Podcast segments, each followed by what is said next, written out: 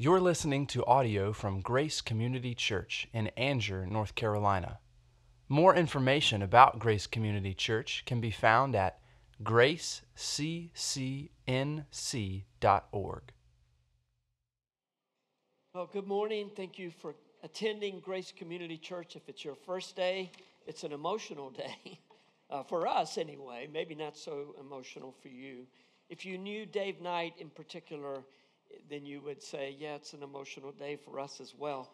Was thinking uh, a couple of things. First of all, how much I appreciate how carefully and well selected the songs are connected to the text. Every week, Pastor David does such a wonderful job with that. And then the, the team, the worship team, and the folks on the computers and the, and, and the uh, soundboard in the back spend a lot of time uh, seeking to do what they do in excellence for the glory of God.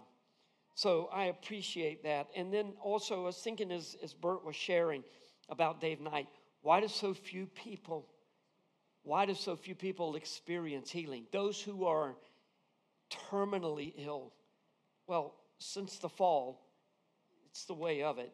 We all die, whether we live to 96 like Jim Acock did just up until a few years ago, or whether infants, um, all of us die and never assume that death is the judgment of God on someone, nor is the fact that He does heal some people but not others. When He doesn't heal, that's not a judgment of God on the person or on anyone's lack of faith. It's the way of it. Death is the enemy. It's not our friend, it's the enemy. People can face death well, like Dave Knight is facing it well now. But it's no surprise when Christians fight against it and struggle against it. It wasn't meant to be this way in the very beginning. But I, especially with the, with, with, with the prominence of, um, uh, of, the, uh, of the prosperity gospel in the world today, I just wanted to say when God does reach down at these late stages and heal someone, it, suppose he were to heal Dave, it's just a taste of what it's going to be like. And um, I mean, if God healed him and then later he died, he might be saying, probably like Lazarus said, Oh man, what'd you go and do that for? I mean, I was in eternity before the Father. So do pray for the Knights and don't let anyone tell you it's your lack of faith or you don't, it, God's already healed you. You just need to believe. Don't, no, that's not the way it is. Romans 8, remember a few weeks ago? Suffering, it's the way of it. The whole creation is groaning, just waiting for Jesus to return and the sons of God to be revealed in the glory that He has for us. Dave's going to get in on that glory, a little, at least partially on that glory, a lot sooner than the rest of us. Well, this past Thursday, I had lunch with uh, two of my pastor buddies, Jimmy Elliott and Dave Brown. And Jimmy uh, said, Oh, I'm just so thankful for God's word. Well, Dave and I knew there was more, so we just waited patiently. And he said, I watched the Republican debate last night and I was just so discouraged with the state of our nation. And then he said, I read in Psalm 60 this morning, and the Lord, I'm so thankful for God's word. Psalm 60, verse 11 Oh, grant us help against the foes, for vain is the salvation of man. Well, that's how I read it in the ESV. But Jimmy read from the NIV, which packs the exact same punch maybe even a little better. Give us aid against the enemy, for human help is worthless. We tend to forget this, don't we? I mean, we live in this world and we want our families to be, at the very least, safe and secure. And so it's natural for us to hope for the best in government, uh, that the government will have so much, this government that's going to have so much say in our lives. What happens at the highest levels impacts us at the lowest levels. And we want to do everything possible to ensure that our children and our grandchildren will enjoy the same protections and opportunities that we have enjoyed. But as we learned last Sunday, the problem and the trouble with earthly kingdoms is that they're temporary. This morning, we will consider the truth about God's kingdom. Our text is Psalm 2, the second psalm. And if you took really good notes a couple of years ago, this might seem familiar to you. Uh, I don't often, in fact, almost never repeat sermons unless it's something like Psalm 130 or Psalm 103. Uh, Psalm 130, Ricky uh, shared with us earlier this morning. But our focus on eschatology over the next year or so will have us thinking deeply about kingdoms, especially God's kingdom. In, the, in three weeks, we're going to begin to look at the influence of Daniel and his three friends and the influence that they had on the most powerful empire of the day as foreigners in a court. I don't mean to denigrate political service um, by any means. If you were serving in government, local, state, national, thank you so much for your service to our nation. The point is, it's futile to put our hope strictly in human governments.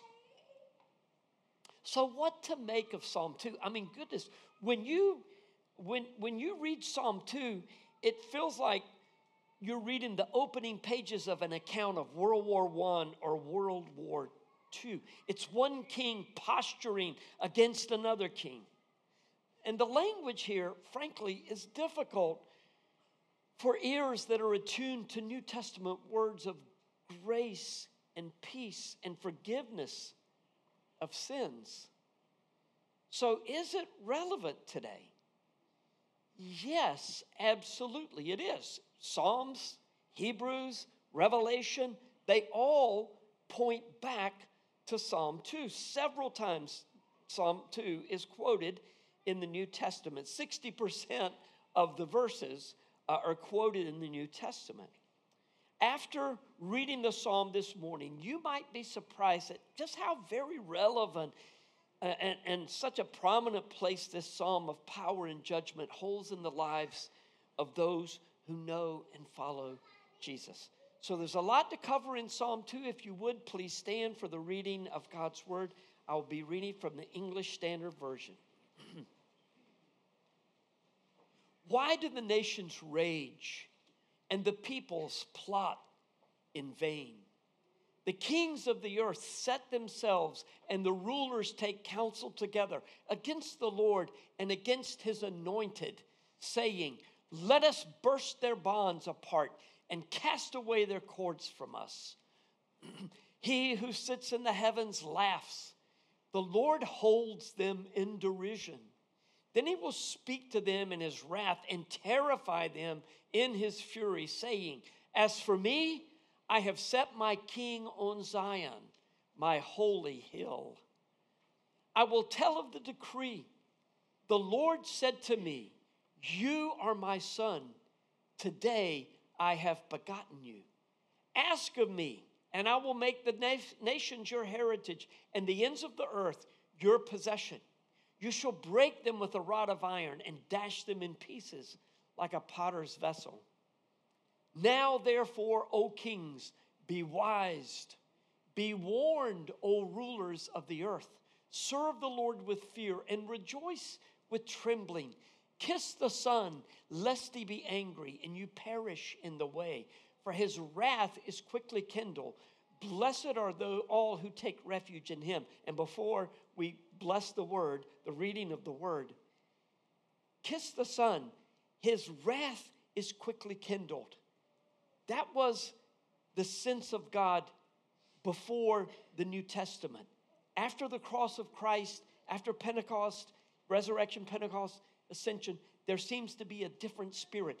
It's still true, but the wrath is easily assuaged in Jesus. So, one more time, verse 12 Kiss the Son, lest he be angry, and you perish in the way, for his wrath is quickly kindled. Blessed are all who take refuge in him. The word of God for the people of God. Thank you, and be seated. Psalm 2 does not have a title, nor is an author assigned to the text. But Peter said in Acts 4 that David wrote it. And in Acts 13, Paul lets us know that this was the second psalm. So, Psalm 2. It begins with a question that David can't believe he needs to ask Why do the nations rage and the people plot in vain? If you look, um, we, we find ourselves here in the midst of a real power struggle. And since the psalmist knows it's not a real contest, then he's wondering why does the question have to be entertained? Why do people rage against the creator and sovereign God of the universe? If you look at the balance of power in this world, you may think that those who oppose God and his people are stronger than both. But the Holy Spirit, through David, will provide perspective that brings truth into focus.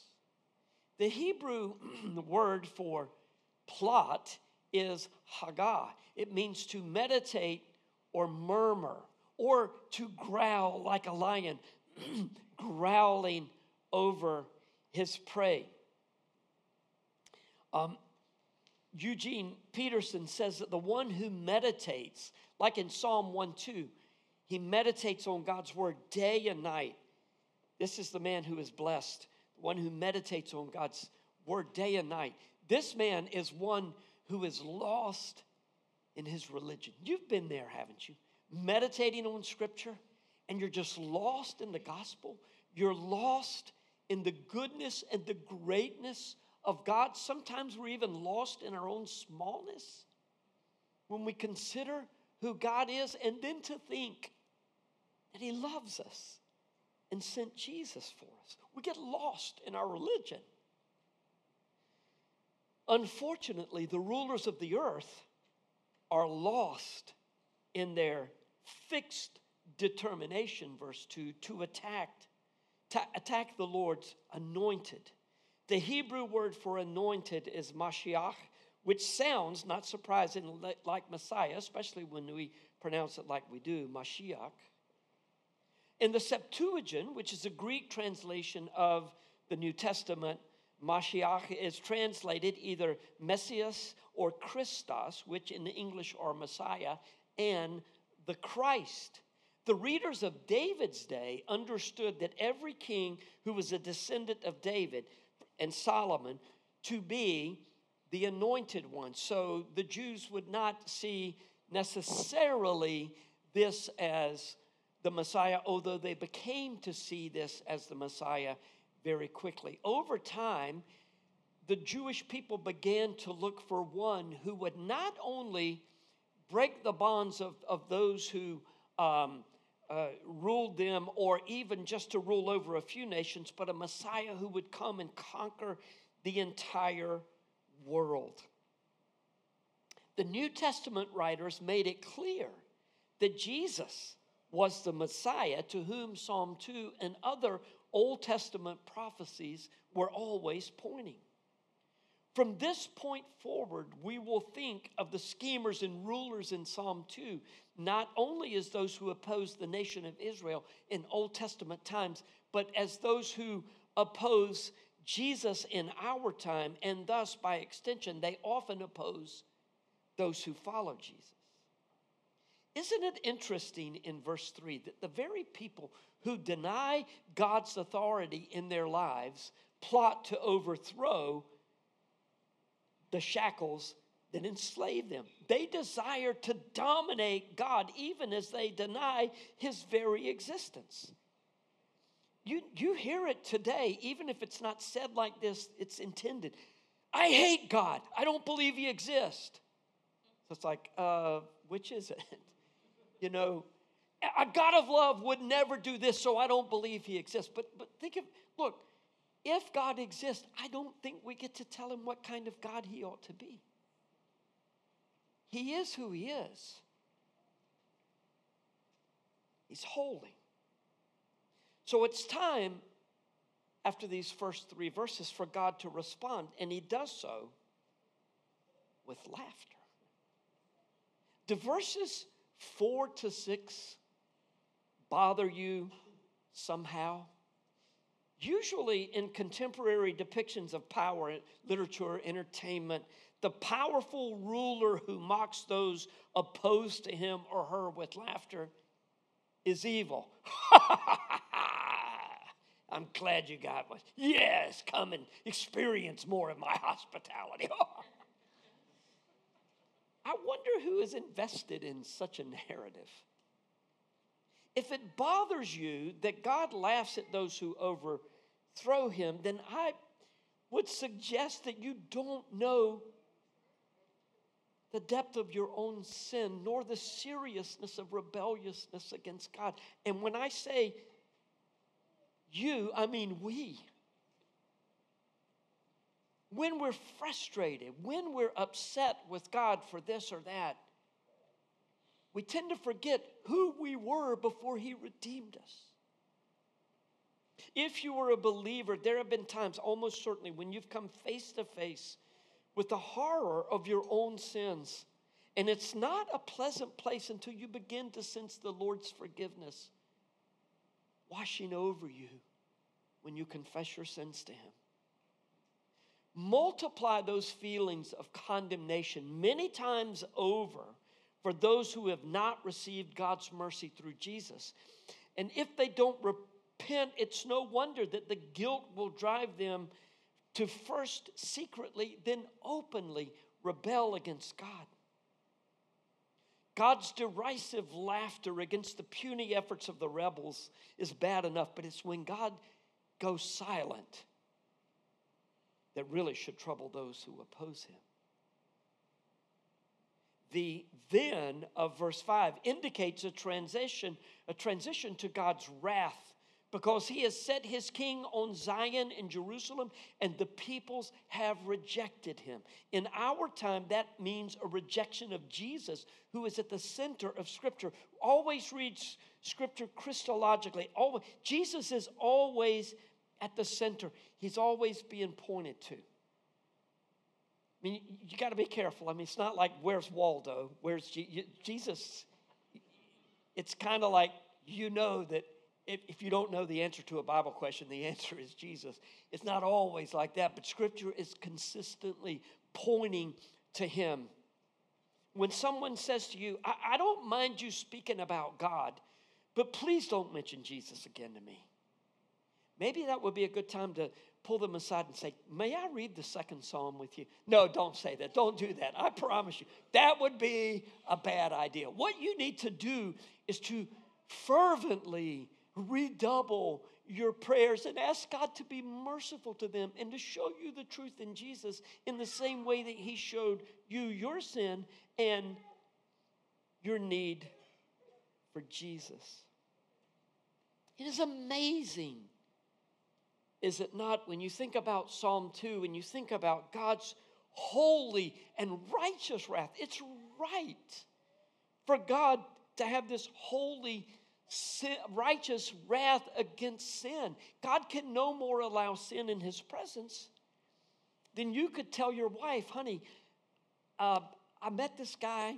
Um, I want him to stay with us. He needs to get back on his feet. I found out he is a serial killer. There is that. But I'm, I'm just, I think we could help him, you know, if we just, no, it makes no more sense for God to allow sin in his presence than it does for us to accept things that we know cannot be accepted. But to think that the God who has that, who is that holy or other than us, sent his son to die in our place. And to become sin for us, 2 Corinthians 5:21 says, we have no conception of what those six hours on the cross were for Jesus and the Father when he poured out his wrath on the Son. And Jesus said, Father, if there's any other way, silence of the heavens shouted God's love for us. if you don't know Jesus, it would be a good time to trust him because God's wrath against sin still exists. But those who are heading away in Jesus are safe. So far in Psalm 2, we have heard from David and from Yahweh. Now we hear from the Son, who the Old Testament saints would have understood to be the kings of Judah, and particularly the Messiah who was to come as they began to look for a Messiah. We know God's Son, referenced in verse 7, is Jesus. The New Testament book of Hebrews will make this understanding very clear for believers, as will Paul's sermon in Acts 13, and Peter is going to affirm it again in Acts 4. In Psalm 210, the rulers of the word of the earth are told to be wise and to be warned. Two staples of wisdom literature. In this verse, Yahweh delivers a stern warning, but in his warning lies an invitation. The scripture, as always, says it best verses 10 through 12. Now, therefore, O kings, be wise, be warned, O rulers of the earth. Serve the Lord with fear and rejoice with trembling. That's interesting wording, isn't it? Serve him with fear and rejoice with trembling. Kiss the Son, lest he be angry and you perish in the way, for his wrath is quickly kindled.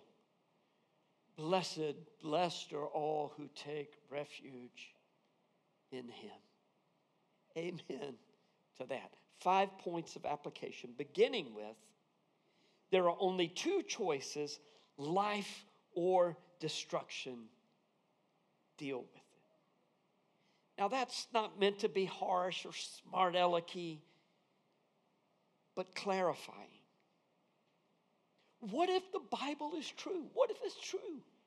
But I don't think the Bible, look, I admit it might be true, but I don't. What if it is? One sure way to deny God's existence and salvation in Jesus is to work from the culture and see what's going on in the culture and then try to make sense of Scripture, to work back towards Scripture. The attacks on God, His Word, His Son, and His ways are no different today than when the rulers of the world plotted to defeat the kings of Judah. If you have never trusted Christ as your Savior, if you're thinking about walking away, would you just be willing to take the next month and read the Gospel of John? Then read the book of Romans. And if you decide not to believe, I promise you, I'll leave you alone. I will continue to try to persuade from here, but I won't bring it up in our conversations. But at least consider the possibility and even pray, God, if you exist, please let this scripture come alive to me. If this is your if this is really your word, let me know. Second, you will be lost in your religion one way or the other. Choose wisely. Now, you might think at this point I'm continuing the challenge to unbelievers. There's a little truth in that, but I'm speaking to all of us. We're all going to immerse ourselves in something.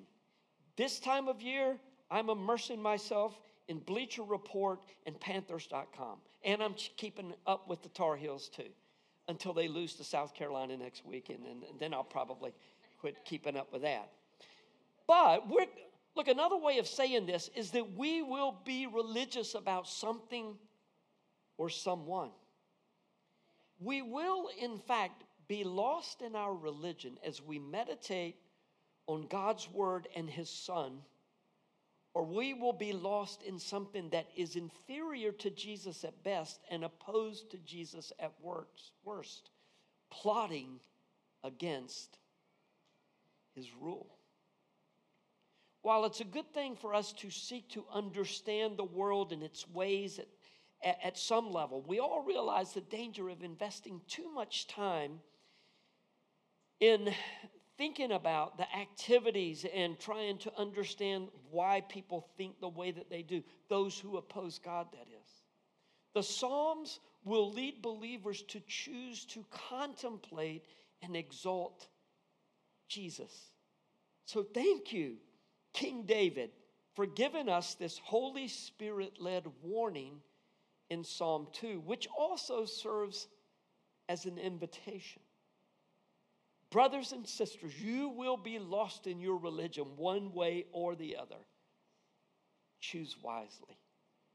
Third, it is futile to fight against God's redemptive plan. Exalt Jesus in your life and in the land. I didn't mean for that to rhyme, I didn't even notice it until just now. It's tempting to soften the message of Jesus' sacrificial death with its requirement for sinners to repent and trust in Him for salvation. Why is this difficult?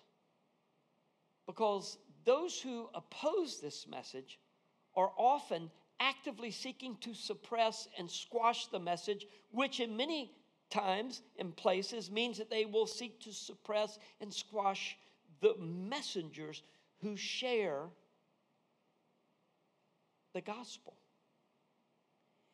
Does it seem to you as if those who are the loudest in their calls for world peace often feel the need to silence the talk about the Prince of Peace before they can achieve their goals?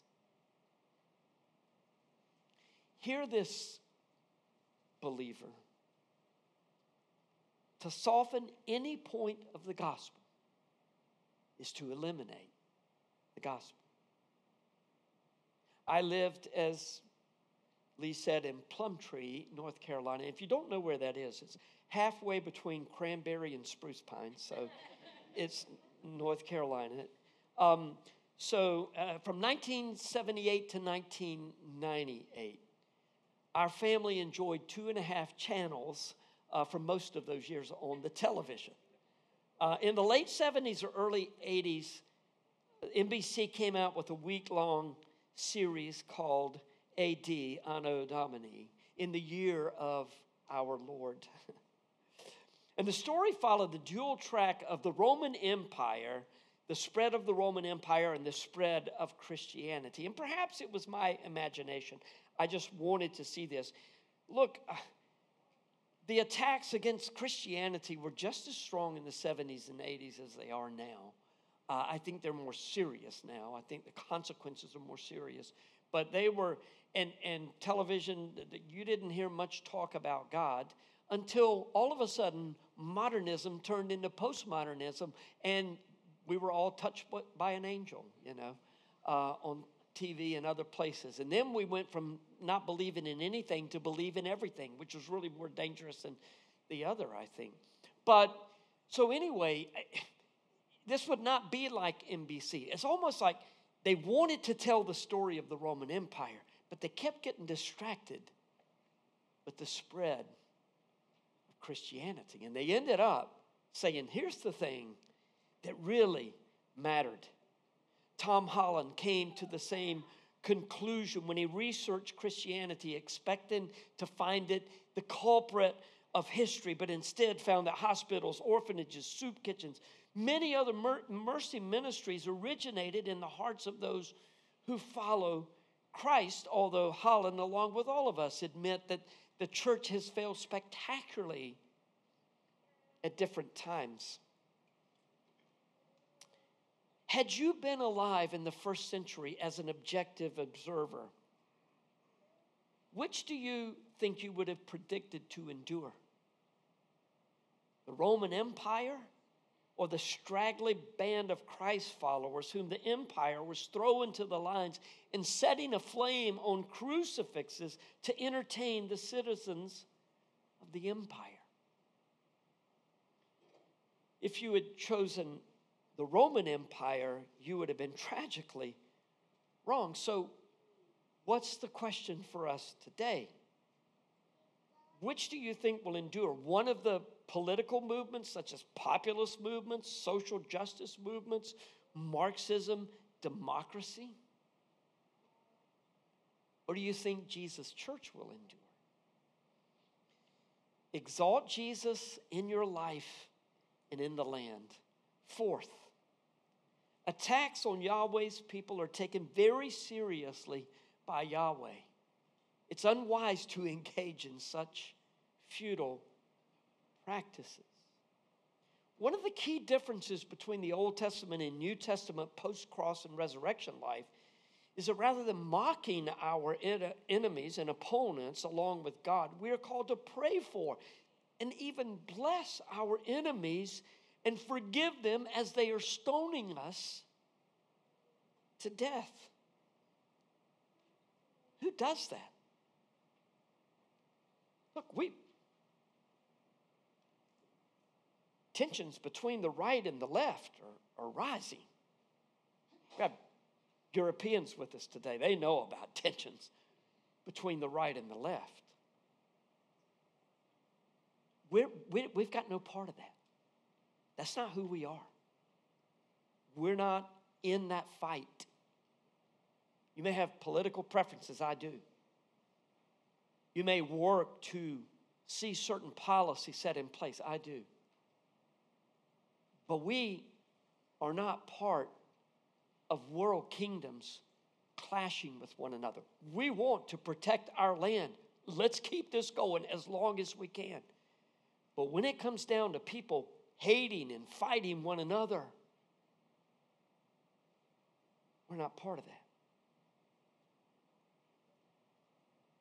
The rulers and peoples of this world who plot against Jesus take our humble, submissive spirit, even in the face of death, as a sign of weakness.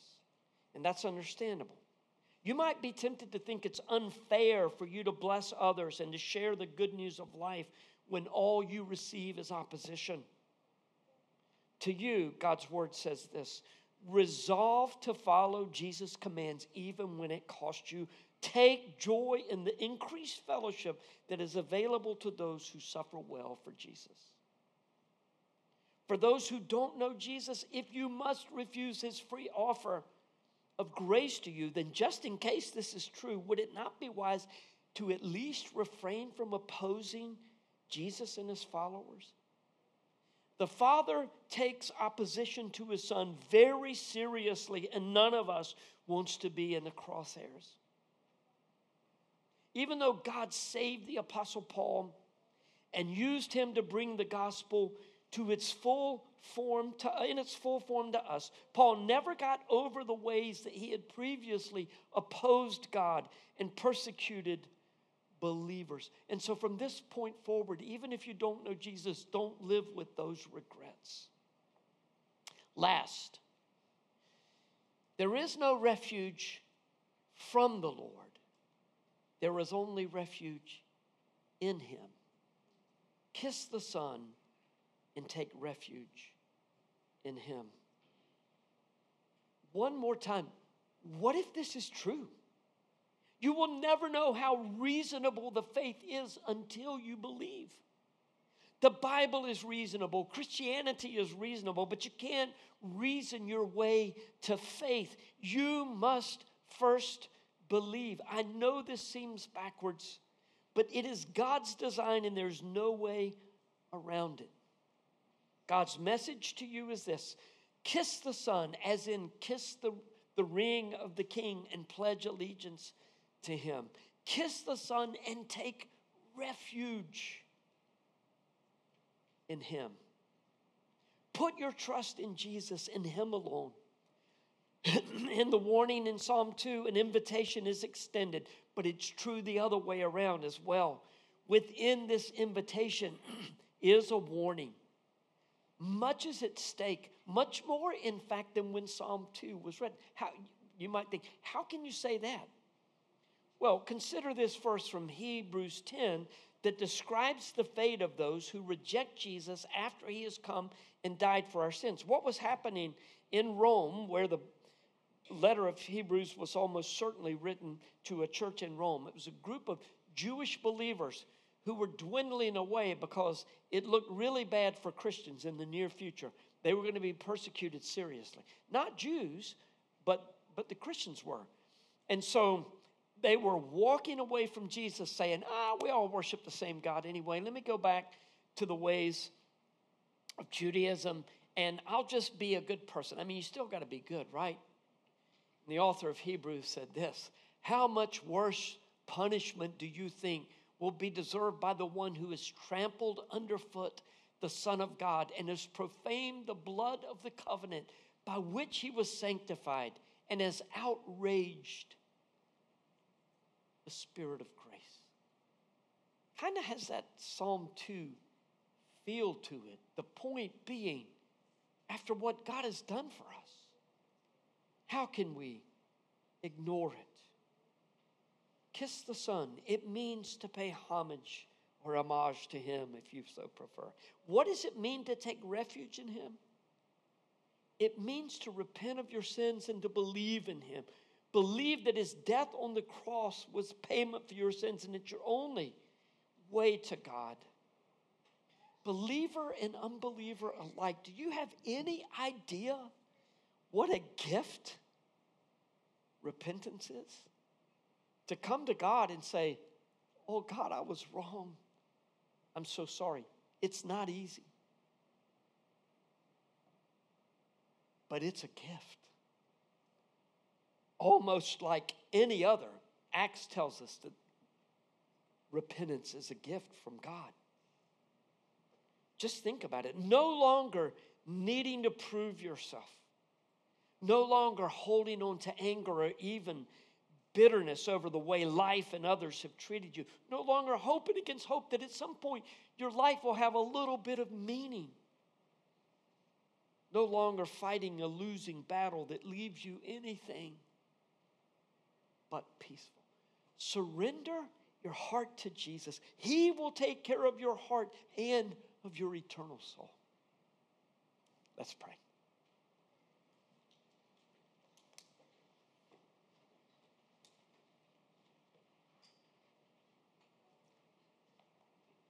Well, Father, I just want to thank you for giving us the truth. Um, when we are first considering the claims of Scripture, oftentimes that truth is not very pleasant, nor do we like it. But when we yield and give our hearts to Jesus, the beauty of what you've done for us can never be overstated.